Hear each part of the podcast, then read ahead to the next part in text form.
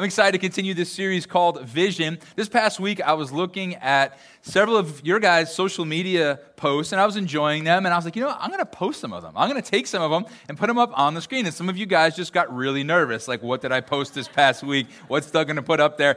Just calm down. I got permission for everything I'm going to put up on the screen today, so you could take a deep breath. So first, I'm actually going to post an old post of mine. So here, our first picture. I was in a restaurant with our staff, and I saw this old creepy dude drawn on the wall. And so I took a selfie, and I sent to my kids, and I said, "Who's more handsome?" And my son Cade wrote back, "What's the difference?" So there you have that.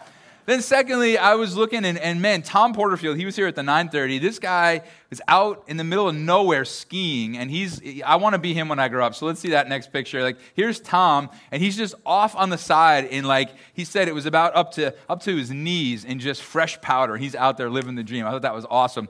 Then next, I got to set this up. So Ron and Maureen Ruggiero in our church, they have some chickens. They love these chickens, and they take good care of them. And when it was 4 degrees this past week, Maureen made some oatmeal for the chickens, and I thought this was very entertaining. So you guys can check out this quick video.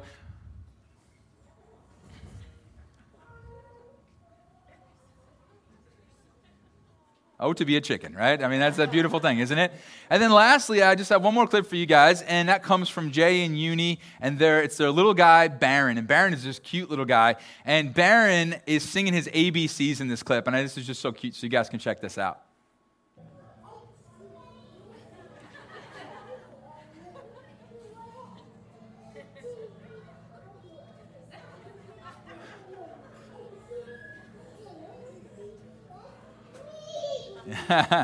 Yes, Baron, awesome stuff. And so, just like social media tells a story, your life tells a story. And my question for you today is, what story is your life telling? Even more importantly, maybe, whose story is your life telling? Whose story is your life telling? You see, all of us want to write our own story, don't we? We kind of want to make our own mark. We want to blaze our own trail. We want to be successful. We want to live life. We want to make a lot of money. We want to make sure that we're having fun. We want to make sure we're doing what feels good, right? And these are some of the things that we try to write into our own story. But you know what? I want to tell you today, there's something better to live for than all that. You know, some of us also, we're not just trying to write our own story. We're actually trying to boost our post. What do I mean by that? Some of you, I just spoke a different language right there. Well, on social media, when you have a business or a church or something like that, you write your post, and then you can boost your post. And what that means is you pay Facebook like $15, $20, $25, and they get the post out to that many more people. And we'll do this very randomly if we have a special video or if we do Christmas invitations on Facebook or Instagram, and we can boost the post. We pay $15, $20, and like 3,000 more people get to see it than would have. And some of us in our lives, we're not just trying to write our own story. We're trying to boost our post, you know? We're trying to make ourselves known. We're trying to be liked. We're trying to kind of put ourselves out there and promote ourselves. And today, I feel like I'm supposed to just cast some vision for you and I and say, you know what? There's so much more to live for than our own story. There's another story. We're supposed to boost this story, okay, and instead of our own. And I want to talk with you about that. Now, some of you guys would say, oh, Doug, you got me all wrong. When I'm writing my story, I'm not trying to boost my post. I'm not trying to make a name or make a mark. I'm trying to get myself out of the spotlight and just be by myself. Like, I'm trying to cut myself almost off from everyone I possibly can to protect myself from hurt, to protect myself from pain. I just am not comfortable kind of being out there. And I have a friend who was once talking with his dad. And you know, those father-son conversations can sometimes be very powerful, sometimes very rare even, sadly, in our culture, right? And so Dad's talking to son, and he says, son, I got to tell you, I discovered what I think is really like the meaning of life. Like, if I could sum it all up in just a few words. And so my friend, you know, sitting in the seat, he kind of sits up. He's like, whoa, like, is this going to be like a crazy life-altering moment here? Like, I'm going to learn this pearl of wisdom that I can then pass on to my own child. And so he's sitting there waiting, and he leans in, and he's ready to hear. And his dad says, just 3 words, leave me alone. Leave me alone. Seriously? Like, that was it? But that's some of us, as we write our own story, we just kind of want to be left alone. We just want to be left to ourselves. You know what? There's so much more to live for, whether you're trying to write your own story of fame and of success and of money and of influence and of being known and liked, or you're trying to boost that post up and over the top. or you just want to be left alone, I'm telling you, there's something so much greater to live for. And I want to kind of champion that here this morning. I have something to tell you. And it maybe doesn't sound very encouraging, but I hope it'll encourage you. I hope it'll challenge you. Your story is too small to live for. It just is. Your story, my story, our stories, they're just too small to live for at the end of the day. Like all these things that I've brought up, there's just something so much bigger. There's a story that's so much more important that we could spend our lives on. And so today I want to talk with you about that story. And I want to say first that there are several reasons not just to settle for our own story. Isn't it true that when we do that, it leads to things like jealousy and comparison and emptiness, and we begin to just find, wow, like I'm living my whole life to be better than so-and-so, or to have better numbers than this person, or to have more post likes than that person, or to be more accepted or more liked or more appreciated. I'm trying to make this mark so much greater than maybe my parents did, or so-and-so once said to me, I'd never amount to anything, and my life's ambition is to prove them wrong. And we're trying to write this own story for ourselves. And man, it just leads to so much emptiness, doesn't it? There's a better story. There's a bigger story that you're meant to be a part of. It's God's story. And someone once said the story of Jesus is the best story ever told. And you have been invited into God's story. And we're going to settle for what we can come up with?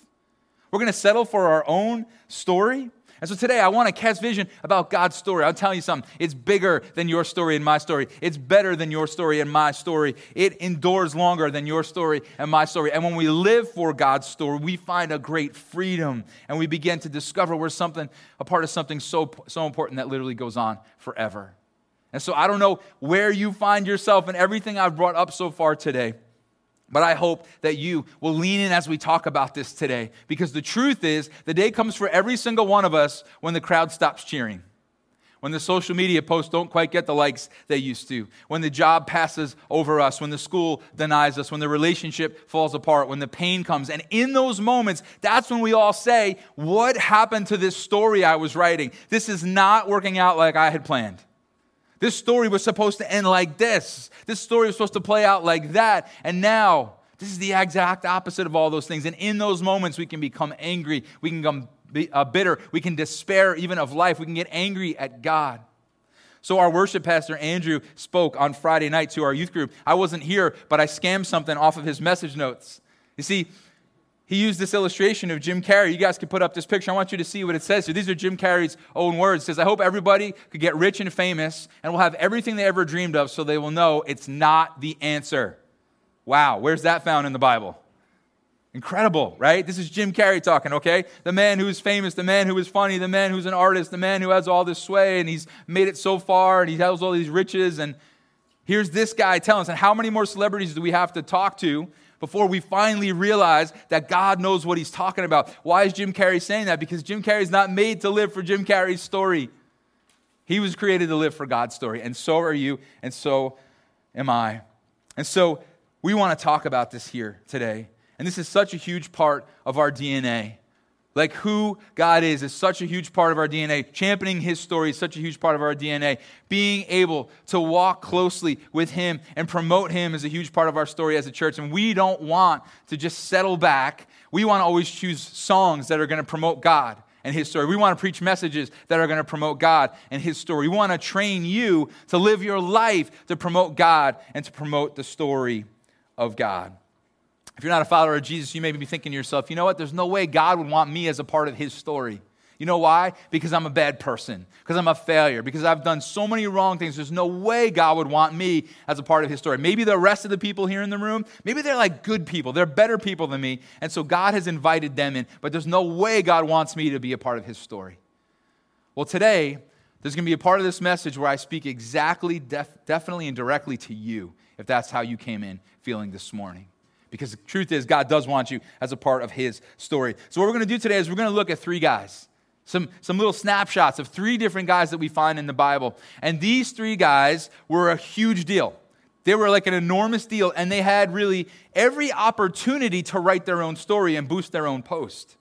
And one of them in particular had that opportunity that some of you guys right now are trying to decide, well, what are you going to do? Are you going to trust that God is inviting you into his story, or are you going to shrink back because you think you're a failure and you're too bad and he wouldn't want you? One of them can relate to you incredibly. And so we're going to look at these guys here, and we're going to start off talking about a guy named Isaiah. Let's talk about kind of what a big deal this guy was at first and how he could have really pushed his own story. He was a prophet. God spoke to Isaiah. Like, God spoke to Isaiah. I have never heard the audible voice of God, but God spoke to Isaiah, and he would tell Isaiah things to say, and Isaiah would go ahead and say those things. And in fact, Isaiah wrote one of the most beautiful passages of Scripture in the Bible, Isaiah 53. It's the passage I read during communion this morning. And I don't know if you were paying attention during communion, but it seems like Isaiah must have been standing there watching Jesus be crucified, with the detail he brought out, with the way he described this all. But the amazing thing is Isaiah wrote Isaiah 53 750 years before that event took place. God spoke to Isaiah and said, hey, a Savior is coming. He's going to get on a cross. His hands will be pierced. He's going to die. He's going to pay for the sins of the people. He's going to be buried in a rich man's tomb. I mean, all this incredible detail. God spoke to Isaiah. And if that weren't enough, Isaiah is quoted over 50 times in the New Testament. And if that weren't enough, Jesus one day grabbed some scripture and stood up to read it to the people that were gathered. And guess what he chose? Isaiah chapter 61. Out of all the scripture he could have picked up, he picked up the scroll of Isaiah. Man, Isaiah could have really pushed his own agenda. He could have really pushed his greatness and his story. But look at what he says in Isaiah 43 verse 1. But now, this is what the Lord says, he who created you, Jacob, he who formed you, Israel. Let's start right there. Why is this a huge deal? Why does this show us God's story is bigger than ours? Because God created us. If you are taking notes today, can you just write in your notes there, Creator is greater than creation. Can you just write that down there in your notes? Can we start right there? Creator is greater than creation. I was talking with my man Greg in the back there yesterday, and we were talking about how amazing God's creation is. Like the insane things he's done to make you and to allow your body to continue to work like it does and function like it does. It is a miracle that you are who you are. You're sitting here being able to understand me as I communicate to you, that we're breathing in oxygen, right? That we're breathing out carbon dioxide, that our heart is pounding, that we have all this blood running through our body, all these miles and miles of blood. I mean, incredible. And God created you. So right there, he's got us beat. Right there, creator is better than created. Creator's story is better than those who are created. And you know what? Some of you guys might be saying, well, Doug, you're kind of making me feel a little bit small today. Good. I don't want to make you feel bad. I want you and I, though, to feel small in comparison to how big God is. I don't want you to feel like you have no worth. You have incredible worth. Do you know why you have incredible worth? Because God created you. Would you read this with me? The greatness of the Creator determines the value of the creation, right? And so because God is so great, you have unbelievable value. You have unbelievable worth. And God says, let's wrap all that up in my story, not yours. Would you guys read this with me? I hope this motivates you. The greatness of the Creator should make us want to join his story and not try to write our own. What could I possibly come up with in comparison to the Creator from my own story? What could you possibly come up for yours? But what did he create us for? Look at what it says next. Do not fear, for I have redeemed you. I have summoned you by name. You are mine. Do you know what one of the reasons God created you? Just so you could be his. Just so you could be his. So you could belong to him. So you could be near him and enjoy a relationship with him. Some of you guys might be going, but Doug, I don't know if I want to belong to God. I don't know if I want to join in his story. Can I just show you how God treats those who belong to him? Those who join his story. Look at what it says in verse 2. When you pass through the waters, I will be with you. And when you pass through the rivers, they will not sweep over you. When you walk through the fire, you will not be burned. The flames will not set you ablaze. Guys, God can do some things I can't. Do you want to know why? In my story, when I walk through the waters, I get swept away. In my story, when I walk through the fire, I get burned, but not in God's story. And I want you to see something important in this passage. It doesn't say you won't walk through the waters. It doesn't say you won't walk through the fires. It just says that when you do, I will protect you. I will be with you. I will walk with you and carry you. Some of you guys right now, you're walking through the waters, and it feels like you're about to get dragged away, swept away. When I was younger, I went on a missions trip to Jamaica Jamaica, Queens, that is. No, I'm just kidding. The real Jamaica. Jamaica, Queens needs Jesus too, everybody. Come on. And so there I was in Jamaica, and we got to work hard. Man, we're out there in the sun. Like, we were literally picking up rocks in Jamaica. Like, how is this praising Jesus? But all right, you know. And so we're doing our thing. And we're just trying to serve the churches there and the people there. And we would, you know, share our faith and stuff. And it was really cool. But one day, we had some extra time. So we went to this beautiful waterfall, and we got to climb it. Like, we got to climb or hike this waterfall. And I remember it being really cool, but at the same time, I remember being scared because there were times the water would come down with such pressure while you were trying to climb it. It felt like it was going to carry you back and crash you down on the rocks below. And some of you right now, you feel like you're in that waterfall. You feel like you're climbing, you're trying your best to just make it through life, but it feels like it's about to smash you back on the rocks below. And I just want you to hear that in the story of God, God protects you in the midst of those waters. He protects you in the midst of those flames. It doesn't mean you won't walk through them. It just means he's with you and he has you and he doesn't allow his to be lost. Goes on here. Goes on the next part. Verse 6. Bring my sons from afar and my daughters from the ends of the earth, everyone who's called by my name. You ready for this? Whom I created for my glory, whom I formed and made. Why are you here? Why did God create you? To know him, to belong to him. Yes, but ultimately God created you for his glory. And some of us don't like that answer. Like, what's with that? Is God cocky? Is he just like all about himself? Is he like that guy who's always bragging and it's all about my glory and who I am? No, do you know what God's glory is? See, when you understand what God's glory actually is, it becomes this unbelievable blessing that you and I were created for his glory. John Piper helps us understand what God's glory is. It's this. God's glory is God's awesomeness going public. That's what God's glory is. So the next time you feel like, why should I live for God's glory? Oh, okay, you want to miss out on his awesomeness? You want to miss out on his love and his power and his might and his beauty and his forgiveness and his grace? God is not cocky. If anything, we want God to show as much of his awesomeness as possible. When's the last time you went to a baseball game and the home run hitter on the team got up and hit a home run? And you were just like, bro, you're so cocky. What a show off. You know what I mean? No, you're like, in fact, if he doesn't hit the home run, if he strikes out, the stadium boos him, right? What are you saying when you're in those seats? Show me how awesome you are, right? Cespedes, please let your heels heal and hit a home run for the love of it all, right? Please, right? Right? And here we have God saying, you know what I want for you? You know why I created you?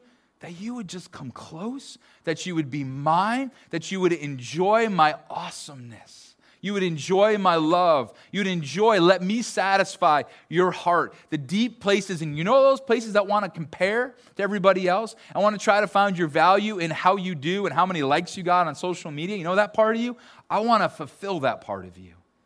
And I can do that because I'm a glorious God writing a big story that you're invited into.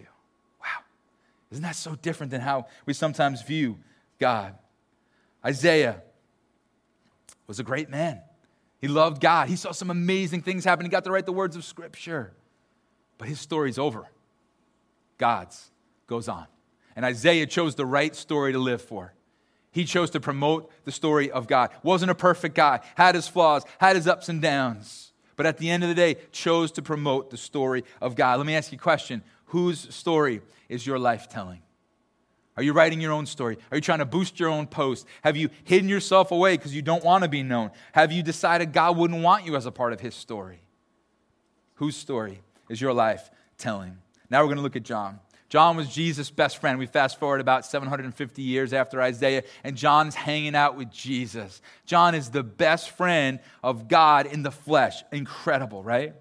He witnessed Jesus heal all these people. He witnessed Jesus raise the dead back to life. And then he witnessed Jesus up on a cross. And from the cross, Jesus said to John, John, my mother Mary, she's your mother now. You take care of her, right? Wow, incredible. And John eventually got to see the risen Savior, Jesus, back from the dead. And then eventually got to write 5 books of the Bible.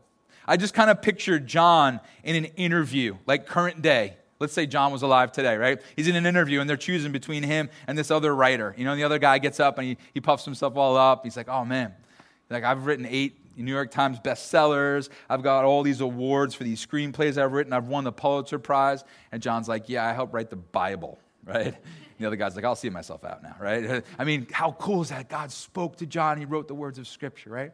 And so whose story would John promote? Obviously John's, right?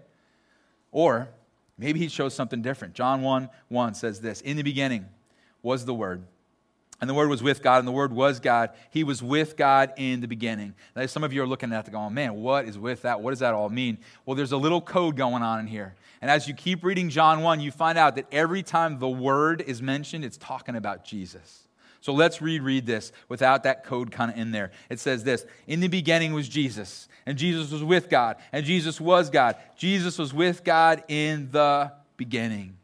Guys, God's story is bigger than yours because he had no beginning.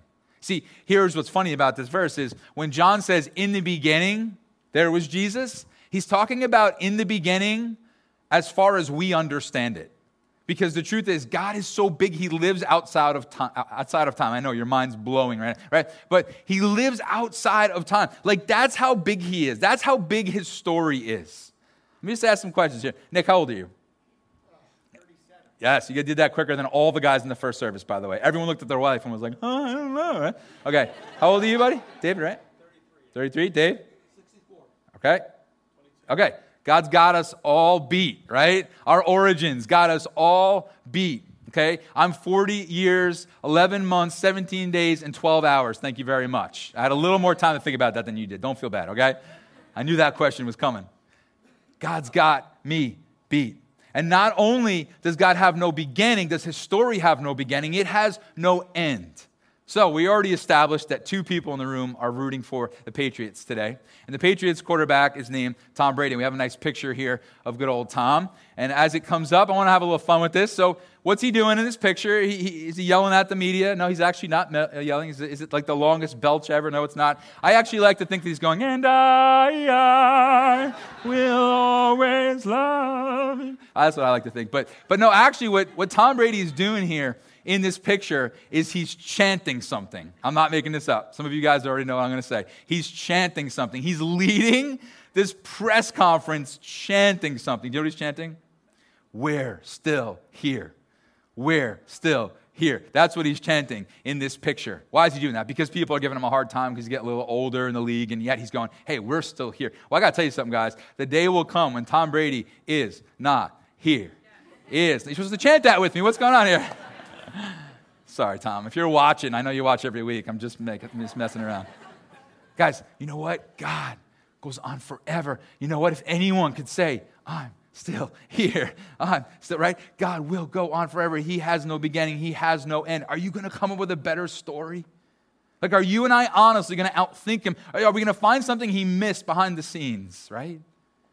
Or should we begin to say, you know what? I think maybe I should line my life up with what he's doing. So often that we say, God, here's what I'm doing. Would you bless it? What if we begin to say, God, what are you doing? What are you doing? Can I join that? Can I join your story?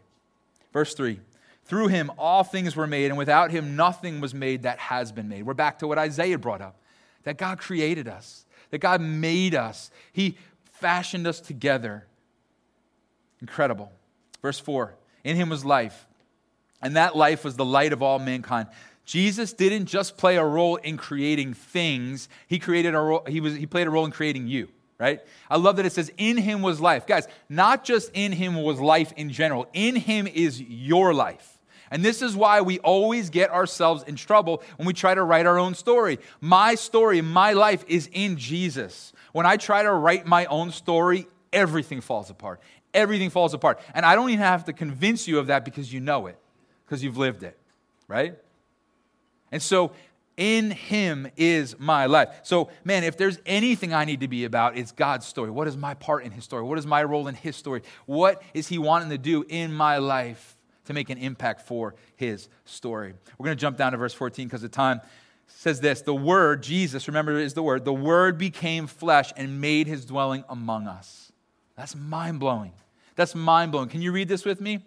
What author writes a story about sinful people who need a sacrifice and then enters the story as the sacrifice for the sinful people? Like, who's done that, right? What author has ever written in this beautiful story and plan and then said, I will enter this and give my life for those I just created in this story? Like, that's how God is moving in human history. That is the story of this time that you and I live in. This is what he's done. And then, guess where John ends up?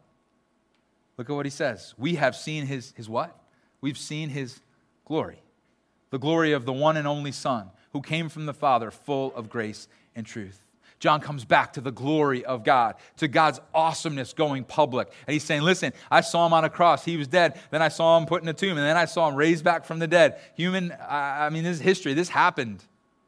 And I'm going to champion the glory of God. So John, who got to write some of the scripture, who had this amazing relationship with Jesus, who could have had all these opportunities to promote himself and boost his post, instead says, man, I've seen the glory of God, and there's nobody like him. And so I'm going to champion him. John's story ended. God's story goes on. Isaiah's story ended. God's story go on. Your story, my story, one day will end. God's story goes on. Who are you going to live for? Whose story is your life telling? Then we're going to end with one last little snapshot. And this guy can relate to really everybody in the room, because he had every opportunity to write his own story. In fact, he was trying to write his own story. And he had every opportunity to boost his own story. In fact, he was doing that too. And he also had every opportunity to run from God, believing the lie that God wouldn't want him in God's story because he was a failure. And so we're going to look at Paul for a minute. And he wrote some incredible things to a friend named Timothy. In 1 Timothy chapter 1, verse 13, he says this, even though I was once a blasphemer and a persecutor and a violent man, I was shown mercy because I acted in ignorance and unbelief. Paul here is starting out saying, I am a bad person.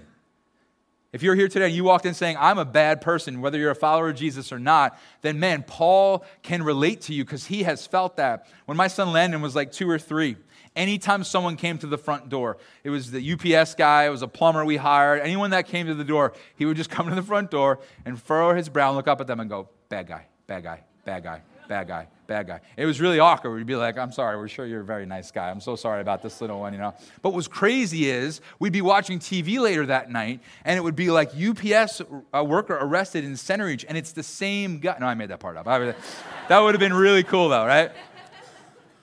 But here is Paul going, bad guy, bad guy. Like, I'm a really bad guy. If there's anybody that God would never want in their story, it is me. And yet, look at what he says next in verse 14. The grace of our Lord was poured out on me abundantly, along with the faith and love that are in Christ Jesus. Guys, please capture this. If you're feeling like God doesn't want you today, please hear this. Here is a trustworthy saying that deserves full acceptance. Christ Jesus came into the world to save sinners, of whom I am the worst. So Paul is writing his own story, and he's writing it, and it's coming out very violent, and it's coming out very unholy, and it's coming out very blasphemous. He's literally a murderer. And then Jesus shows up, and he pours out this grace abundantly. God's not stingy with his grace. It's not like, oh man, God forgave me of that though like a year ago. What's he going to do about what I did last night? No, God's not stingy with his grace. He's ready to pour it out abundantly. And you might say, but Doug, why would God do this with a man like Paul? Verse 16, but for that very reason, because he was such a mess, because he was such a failure, because he was such a bad person, but for that very reason I was shown mercy, so that in me, the worst of sinners, Christ Jesus might display his immense patience as an example for those who would believe in him and receive eternal life. Would you read this with me? God invited somebody like Paul into his story to show that you're invited into God's story too. So that no one in this room would have an excuse to say, no, there's no way God wants me, there's no way God wants me. Paul's going, hey, can I just tell you who I am, who I was, what God's done? Can I tell you how he's changed my life? Can I tell you what a mess I was? Can I tell you how much I hated Jesus? Can I tell you what he's done with my life since? You see, you're invited into God's story no matter who you are and what you've done. And then verse 17, big surprise. Guess where Paul ends it all up? Verse 17, now to the King, eternal, immortal, invisible, the only God, be honor and what? Glory forever. Amen. Paul ends by praising God and reminding us why God's story is better. Can we talk about it for a second? I love this. God is king. God is king. Oh, well, you know, we've got President Trump right now, and you might like him, you might hate him. And then across the pond there, we've got this person in charge, and over in that nation, we've got this person in charge. And no, God is king over all kings, king of kings, over everything. We can find some security in that today. His story is so huge. He's the king of every leader. That he is eternal. Like I said, he's got no beginning. He's got no end. He's living outside of time. How does that work? I have no idea. It'll be cool to find out one day when I'm in heaven, but I have no idea right now how to explain that. But that's a good thing because God should be so big. There are some things I can't explain about him. So he's eternal. And along with that, he's immortal. And they tried this, right? They tried to take him out. They tried to kill him. They put him in a grave, and that grave could not hold him, and he busted through, and we celebrate our risen Savior. And he is invisible. What does that mean? It means God ultimately is spirit, and yet he chose to come and enter flesh. Jesus walk among us and die in our place. To be the author that entered his own story, to be the sacrifice for the sinful people. Mind-blowing. And then Paul says, man, just glory and honor to him forever and ever, ever. So Paul's this amazing story, and he had all this influence before he was a follower of Jesus, and he could have really boosted his post in lots of ways, but man, God poured out all this mercy on this undeserving sinner who was a murderer, who was taking the lives of Christians until Jesus showed up and transformed his life. And then he wrote 2/3 of the New Testament, and is probably one of the most inspiring figures to ever live outside of Jesus. Do you see that no matter what you've done, no matter what a bad guy or a bad girl or bad things you may have done, that God invites you into his story? So 2019, Isaiah's story has ended, John's story has ended, Paul's story has ended, God's story goes on. And for us, what do we got? Some of us got 10 years, some of us got 30, some of us got 50, some of us have 80. Our story will end. God's story will go on. Whose story is your life telling? So my bottom line / question for you today is this: will you play your part in God's story? There's a question you have to answer. There's a question that you have to think about and pray about. Will you play your part in God's story? Are you allowing your story to be wrapped up in his story? Are you allowing your life to be driven by all that he is and all that he has done? I got to tell you something today. The point of your life is to enjoy Jesus and make him famous. That's why you're here, to enjoy him and then make him famous for the world around us to see. And more than ever, guys, in 2019, as the world around us changes so quickly, we have to be people who are having our hearts made happy and Jesus, so we can go out there and display him to the world. There was this man named George Mueller who would wake up every day with one mission in mind, and this was the mission to start the day. I have to get my heart happy in God. I have to get my heart happy in God, because if I don't get my heart happy in God, I'm going to use everybody I come into contact with, and I'm going to try and manipulate, and I'm going to lie, and I'm going to try to coerce, and I'm going to try to work things my own way. But man, if my heart can be happy in God, if I can be satisfied in God, imagine how my interactions with everyone else will be different. Imagine the way he'd be able to display Jesus. And some of you guys, maybe as I've been talking about living for God's story and not your own, or living for God's glory and not your own, you're thinking, man, Doug, this sounds awful. I want it to be about me. I want to do it my way. Guys, can I just confess to you that there are so many times I want it to be about me? And can I also confess to you the misery that leads to, the unsatisfaction that leads to, the jealousy, the comparison, the emptiness that leads to? And I am not telling you today to live for God's story and God's glory and, oh man, what a horrible invitation. No, this is the best invitation ever, because we get to get our hearts happy in God every day. We get to get satisfied in God every day. There's no one who will awe you like God. There's no one bigger than him. So there's no one that will satisfy you like him. As you walk through the waters and the fires, and you will, there's the one who will walk with you and carry you and protect you. No one else offers any of this, and you sure don't offer it to yourself. So if you're feeling small today, I think I'm doing my job. Not worthless. You have great worth because of the God who created you, the Savior who died for you. But I hope we feel really small in a healthy way leaving here, because if we're small, then God can be big. And that's when everything changes. That's when your marriage gets transformed. That's when purity struggles start to disappear. That's when humility enters your heart, and man, you begin to interact differently. That's when you can just be you. Like God created you to be you, and you can be comfortable in your own skin, not trying to be somebody else. I have a friend who's a pastor on Long Island, awesome guy. And I just happened to come across his Facebook feed yesterday, and he's got a video on his Facebook of him preaching with 89,000 views. I was like, I think I have 3 views. Wow. And in that moment, whose story am I going to tell? If I'm honest, don't tell him I said this. If I'm honest, I was like, oh man, like, how do I do that? Like, how do I get that? You know what I mean? And that's in all of us, and it's disgusting. And it leads to emptiness, and it leads to brokenness.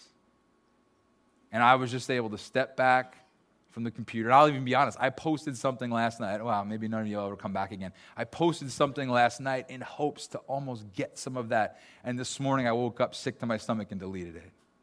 Because, man, I've got to live my life boosting his story, not my own.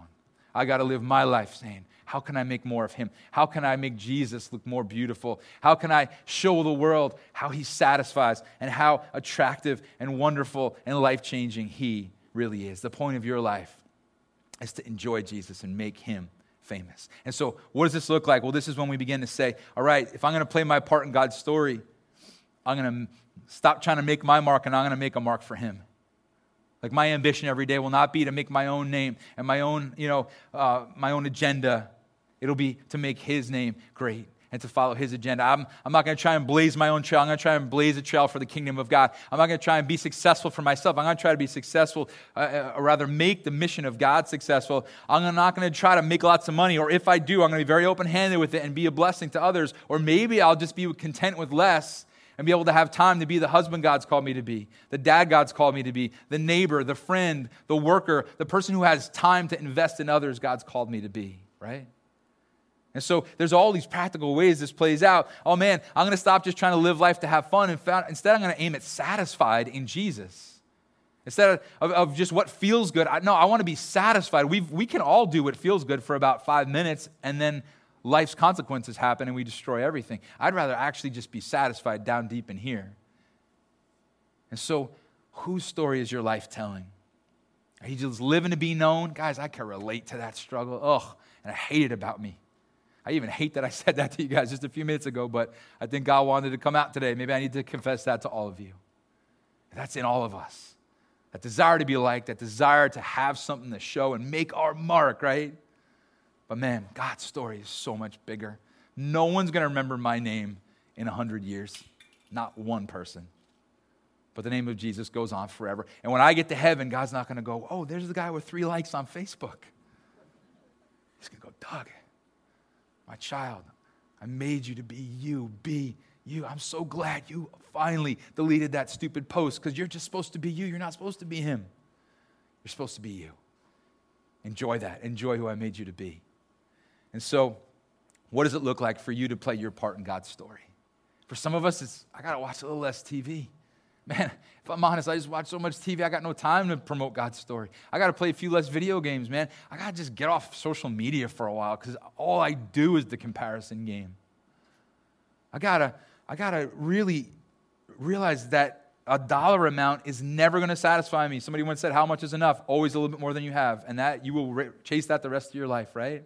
So what would it look like to just say, God, I want to play my part in your story. I really want you to get specific. What does that look like for you? What thing needs to change? Don't just go, oh, okay, cool, man, Doug got a couple good jokes this morning and told that embarrassing thing about himself, and I guess I'll go watch the Super Bowl. No. Like, what can change so you can play your part in God's story? And when you do, you will be most alive, most satisfied, most fulfilled. Beth Moore once said, something that really impacted me. I heard this probably about 10, 15 years ago. She told a story about how she's an author, by the way, a Christian author and speaker, and I mean, probably sold millions of books, and I'm incredibly famous. And she told this story about how, like, she had this ambition just to make her mark, you know what I mean? Like, when she died, people would remember, wow, Beth Moore loved Jesus and made an impact on this world, you know? And you would think, wow, that's pretty noble of a desire to have, you know, that said about you. But she said, one day, God just put on my heart to meditate on this scripture, to think about and picture in my mind this scripture. When Jesus said, take up your cross and follow me. Take up your cross and follow me. Jesus, he didn't mean that we'd have to get on a literal cross like he did. He just said, okay, you know what? To follow me, you're going to stand out. There's going to be some challenges, but I'll be with you, right? You're going to walk through some water and fire to follow me, but man, there's nothing like it, right? And so he says, take up your cross and follow me. And she's picturing Jesus with his cross walking, and she's behind Jesus, and she's got her cross, and she's kind of dragging it. It's heavy. She's dragging it, and it's kind of making this line in the dirt behind her. And she said, there I am, like just letting this all play out, and I'm picturing me walking, and as I'm looking down, I'm seeing that my feet are making imprints in the dirt. I'm making my mark, right? But then she said this, so powerful. She said, but as I continued to let the illustration play out, as I'm walking, every step I make, the cross is erasing as it drags through the dirt behind me. And all that's left is the mark of the cross. Guys, that's the point. That's what's supposed to be true of all of us, that we would say, I just want Jesus to be known. I just want the cross to make its mark. I want forgiveness to make its mark. I want eternity to make its mark. I want God's story to make its mark and not my own. Whose story is your life telling? God wants you to join his. If you're not a follower of Jesus, he loves you. You may be a bad person. Guess what? There's a few hundred of them in this room right now. Bad people apart from the grace of Jesus. Bad people, messed up people, gross inside of our soul people that Jesus poured out abundant grace on to transform us and begin to make us new. If you want to put your trust in him today, I'd love for you to do that. I'm going to give you a chance to pray with me in just a minute. But he got on that cross, and he became that flesh, and he entered this story of broken humanity to rescue you back. And so I pray you'd put your trust in him today and join his story. Will you play your part in God's story? Let's pray together. God, we come to you today just wanting to lift your name so high, God, knowing that none of us in this room are the answer, God, knowing that if left to ourselves, we will promote our story and promote our life and boost our post or run from you. But God, thank you so much that you have poured out abundant grace on us. And so help us to live for your story. If you're a follower of Jesus, would you just pray about this? And again, please be specific. Say, God, what does it look like for me to play my part in your story? What needs to change? And if you're not a follower of Jesus and you want to put your trust in him, I would just encourage you to pray with me right now. Just something like this. Jesus, thank you so much for becoming human flesh, for entering your story to save me from my sin, to rescue me, and to make me your child. Thank you, God, that you want me to know you, and you want me to enjoy you, and you want me to display you to the world around me. Show me what it looks like to follow you, God. And I thank you for this gift of salvation. Just before we open our eyes, I'd love to pray for anybody that prayed that prayer for the first time.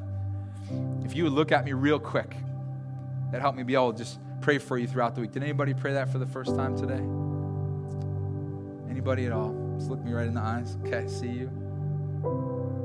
Anybody else? God, thank you so much, Lord, for those lives that you're working in today. And we just expect great things, Lord, as we live our lives for you. Help us with this, God. In your name, amen. Guys, we're going to worship now. And I just want to continue to cast vision for our desire as a church to grow in worship, to grow in our ability to praise God. And what better time to lift our voices to God than after hearing how glorious he is, how powerful he is, how big he is, how much he's done for us. And so service is not over. Please don't get your kids yet. Please don't run out the door. Super Bowl doesn't start for another 6 hours. Let's worship God together because he is amazing.